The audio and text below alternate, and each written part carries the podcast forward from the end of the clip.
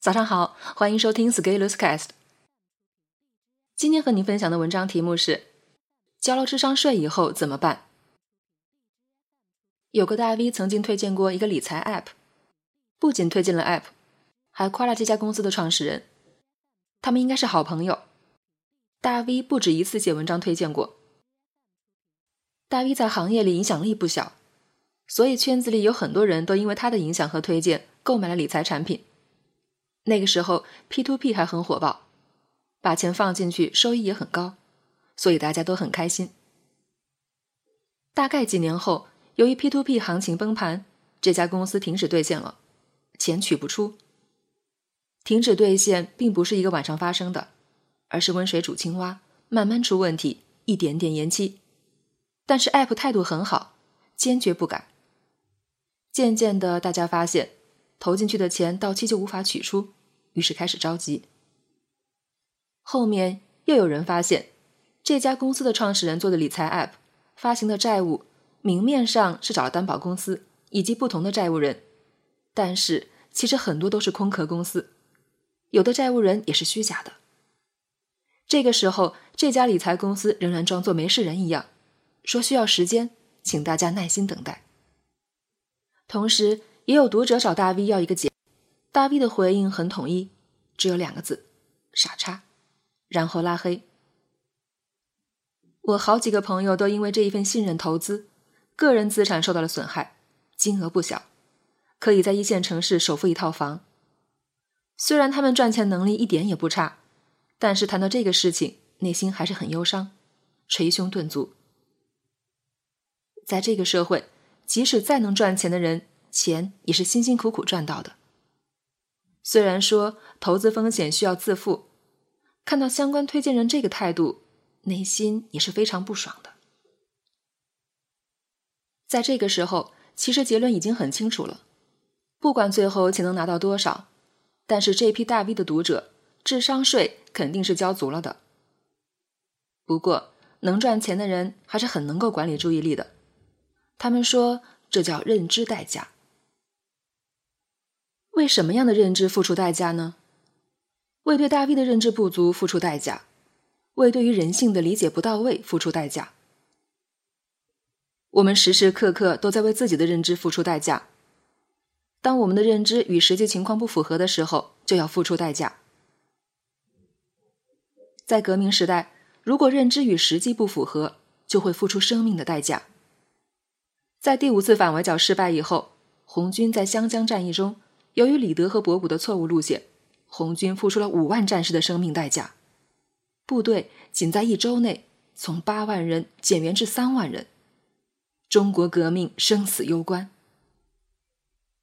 在和平年代，我们没有流血，不会送命，但是各种信息纷繁复杂，我们如果认识不到位，就要付出金钱的代价，就要交智商税。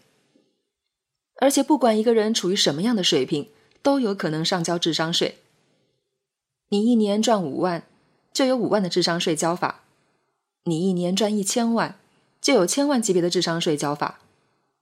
不管你是什么段位、什么级别，只要你的主观判断与客观情况出现偏差，你就会交智商税。但是，人是不可能不犯错误的。又总会有人利用他人的错误来为自己创造收入。虽然诈骗是违法的，法律是会打击的，但是交智商税处于灰色地带，还会有名正言顺的伪装。所以交了智商税，你往往有苦难言。这个时候，我们只能先做好自己的认知武装，自力更生，保护好自己的大脑。交智商税不可避免，但是可以避免的是。同样的错误，坚决不要重复犯。要把自己犯错的原因以及自己内心的思想、情绪变化复，才不会在未来犯同样类型的错误。要知道，错误的表象可能是多种多样的，但是错误的本质往往是相通的、统一的。四年前，有一位读者找到我。说，因为有人说自己的身份证被拿来贩卖人口，被骗了几千块钱。我当时帮他梳理了一下认知中的错误点，并给予安抚，希望能吸取教训。到了二零一九年，又找到我，说又被人以订单退费的名义诈骗了几万元，特别难受。于是我只好说，这是精准诈骗，人没事就好。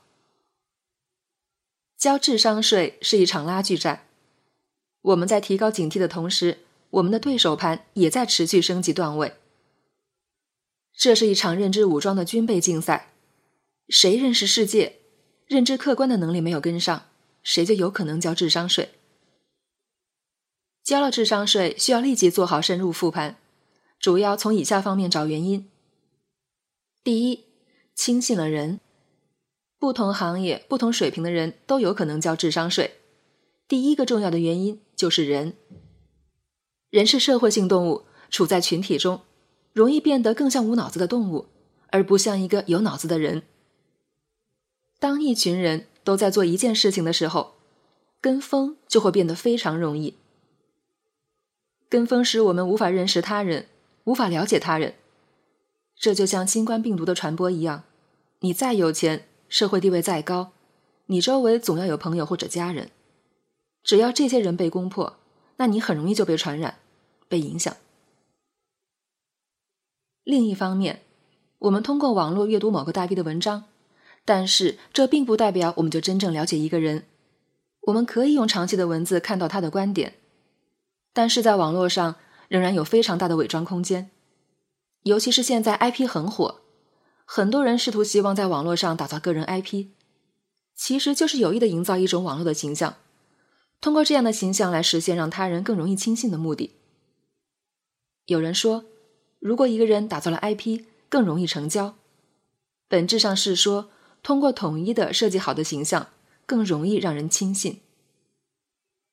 所以，当你感觉自己交了智商税的时候，你一定要想一想，你在什么时候。因为什么原因？由于谁的推荐，受到谁的引导，轻信了谁，让你交了这样一笔智商税？经过这个环节，你会对人性有更深刻的认识。第二，误判了事。事情的发生其实还是由人在推动的，而事情的发展与运动往往有其自身的规律。这就是历史为什么很有价值的原因。历史。在总结成百上千年人类活动的规律，试图给后人，尤其是具有全局性影响力的人，在判断事情上给予深刻的洞见。如果我们对事情出现误判，就容易交智商税。比如说，我们可能会喜欢大 V 的内容，但是如果我们对于大 V 怎么看我们没有一个清醒的认识，那我们也可能交智商税。其实，在商业社会。我们关注一个大 V，喜欢他的内容与思想，大 V 未必会把读者当人，更有可能只当要变现的流量。在自媒体这个行业，如果发金融类的广告，报价通常要比其他类型的费用高。为什么报价要高？因为风险更高，既包括金融产品崩盘的风险，也包括大 V 自己要承受的风险。其实最近几年。金融类 App 崩盘的事情经常发生，而如果你看谁给他们做过背书，有大型互联网企业，有知识付费的平台，有知名的互联网人士。大 V 的变现其实就是利用读者信任下手，而读者的信任就来自大 V 设计与营造的人设。尤其是自媒体的兴起，有许多人专门以营造人设为生，专门收取智商税。比如，有的自媒体专门以挑拨男女关系为主业，专门炮制文章激发两性矛盾，从而收获大量流量。然而，很多读者并没有意识到，当自己关注某个大 V 的时候，就变成了流量的一份子，是具有被变现的价值的。大 V 其实也知道这样做有风险，但是毕竟谁会和钱过不去呢？而且，即使推荐一下金融产品，在最开始几年，如果是赚钱的，反而会有好口碑。几年以后出了问题，只要自己投的钱先拿出来就没关系。而且，又有几个读者记性好，会记得自己推荐过呢？也许你会说，大 V 有了名气就开始糟蹋，真是太不像话了。但是换一个角度，这可能只是工地悲剧的结果。很多读者作为流量一份子。只索取不回报，即使赞扬也不发声，相反，那些喷子反而喋喋不休。于是，从大 V 的角度看来，面对的就是一群充满攻击性的流量。那既然如此，不如多发点广告变变现也好。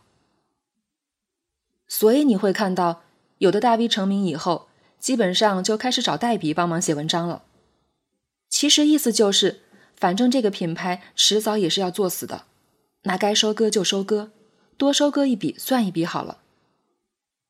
再引申一步，如果你遇到了你真的很认可、很喜欢的人，找机会多给他正面的反馈，强化他的行为。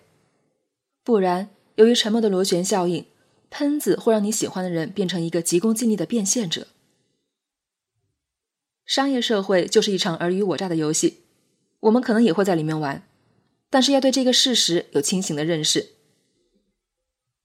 第三，没长记性。我发现大部分人犯的错误其实是同一类型的错误，换着花样犯而已。比如爱贪小便宜的人，每次吃亏都是因为想要占别人的便宜；拖延成性的人，每次搞砸一件事都是因为动作太慢。纠结的人会因为自己的纠结错过很多发展的机会。场景可能变了，但是最底层的毛病都是一样的。人会忘记痛苦的，也会忘记自己刻骨铭心的教训。所以，最好的方法就是持续的提醒自己，做好复盘，从肌肉层面形成记忆，并且总结出一些经验与规则，让感知更敏锐。比如关于钱的方面的问题。不要相信暴富以及意外的横财，不要相信财务自由以及躺着赚钱。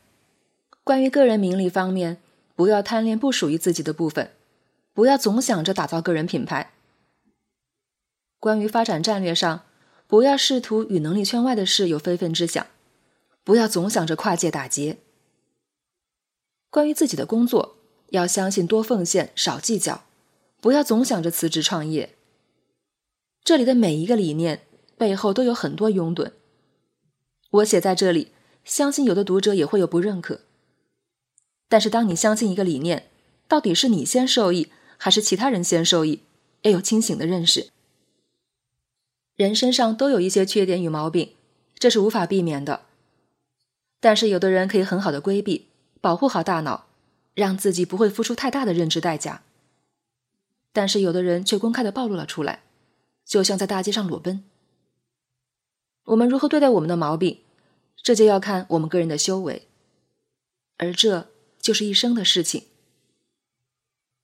人活一次，大部分事情我们都是第一次经历，而谁能从自己的教训、他人的教训中，更好、更快的提取出智慧，并且举一反三，谁就能更少的交智商税。当然，如果你遇到了诈骗，请立即报警。本文发表于二零二零年三月四日，公众号持续力。如果你喜欢这篇文章，欢迎搜索关注我们的公众号，也可以添加作者微信 f scalers 一起交流。咱们明天见。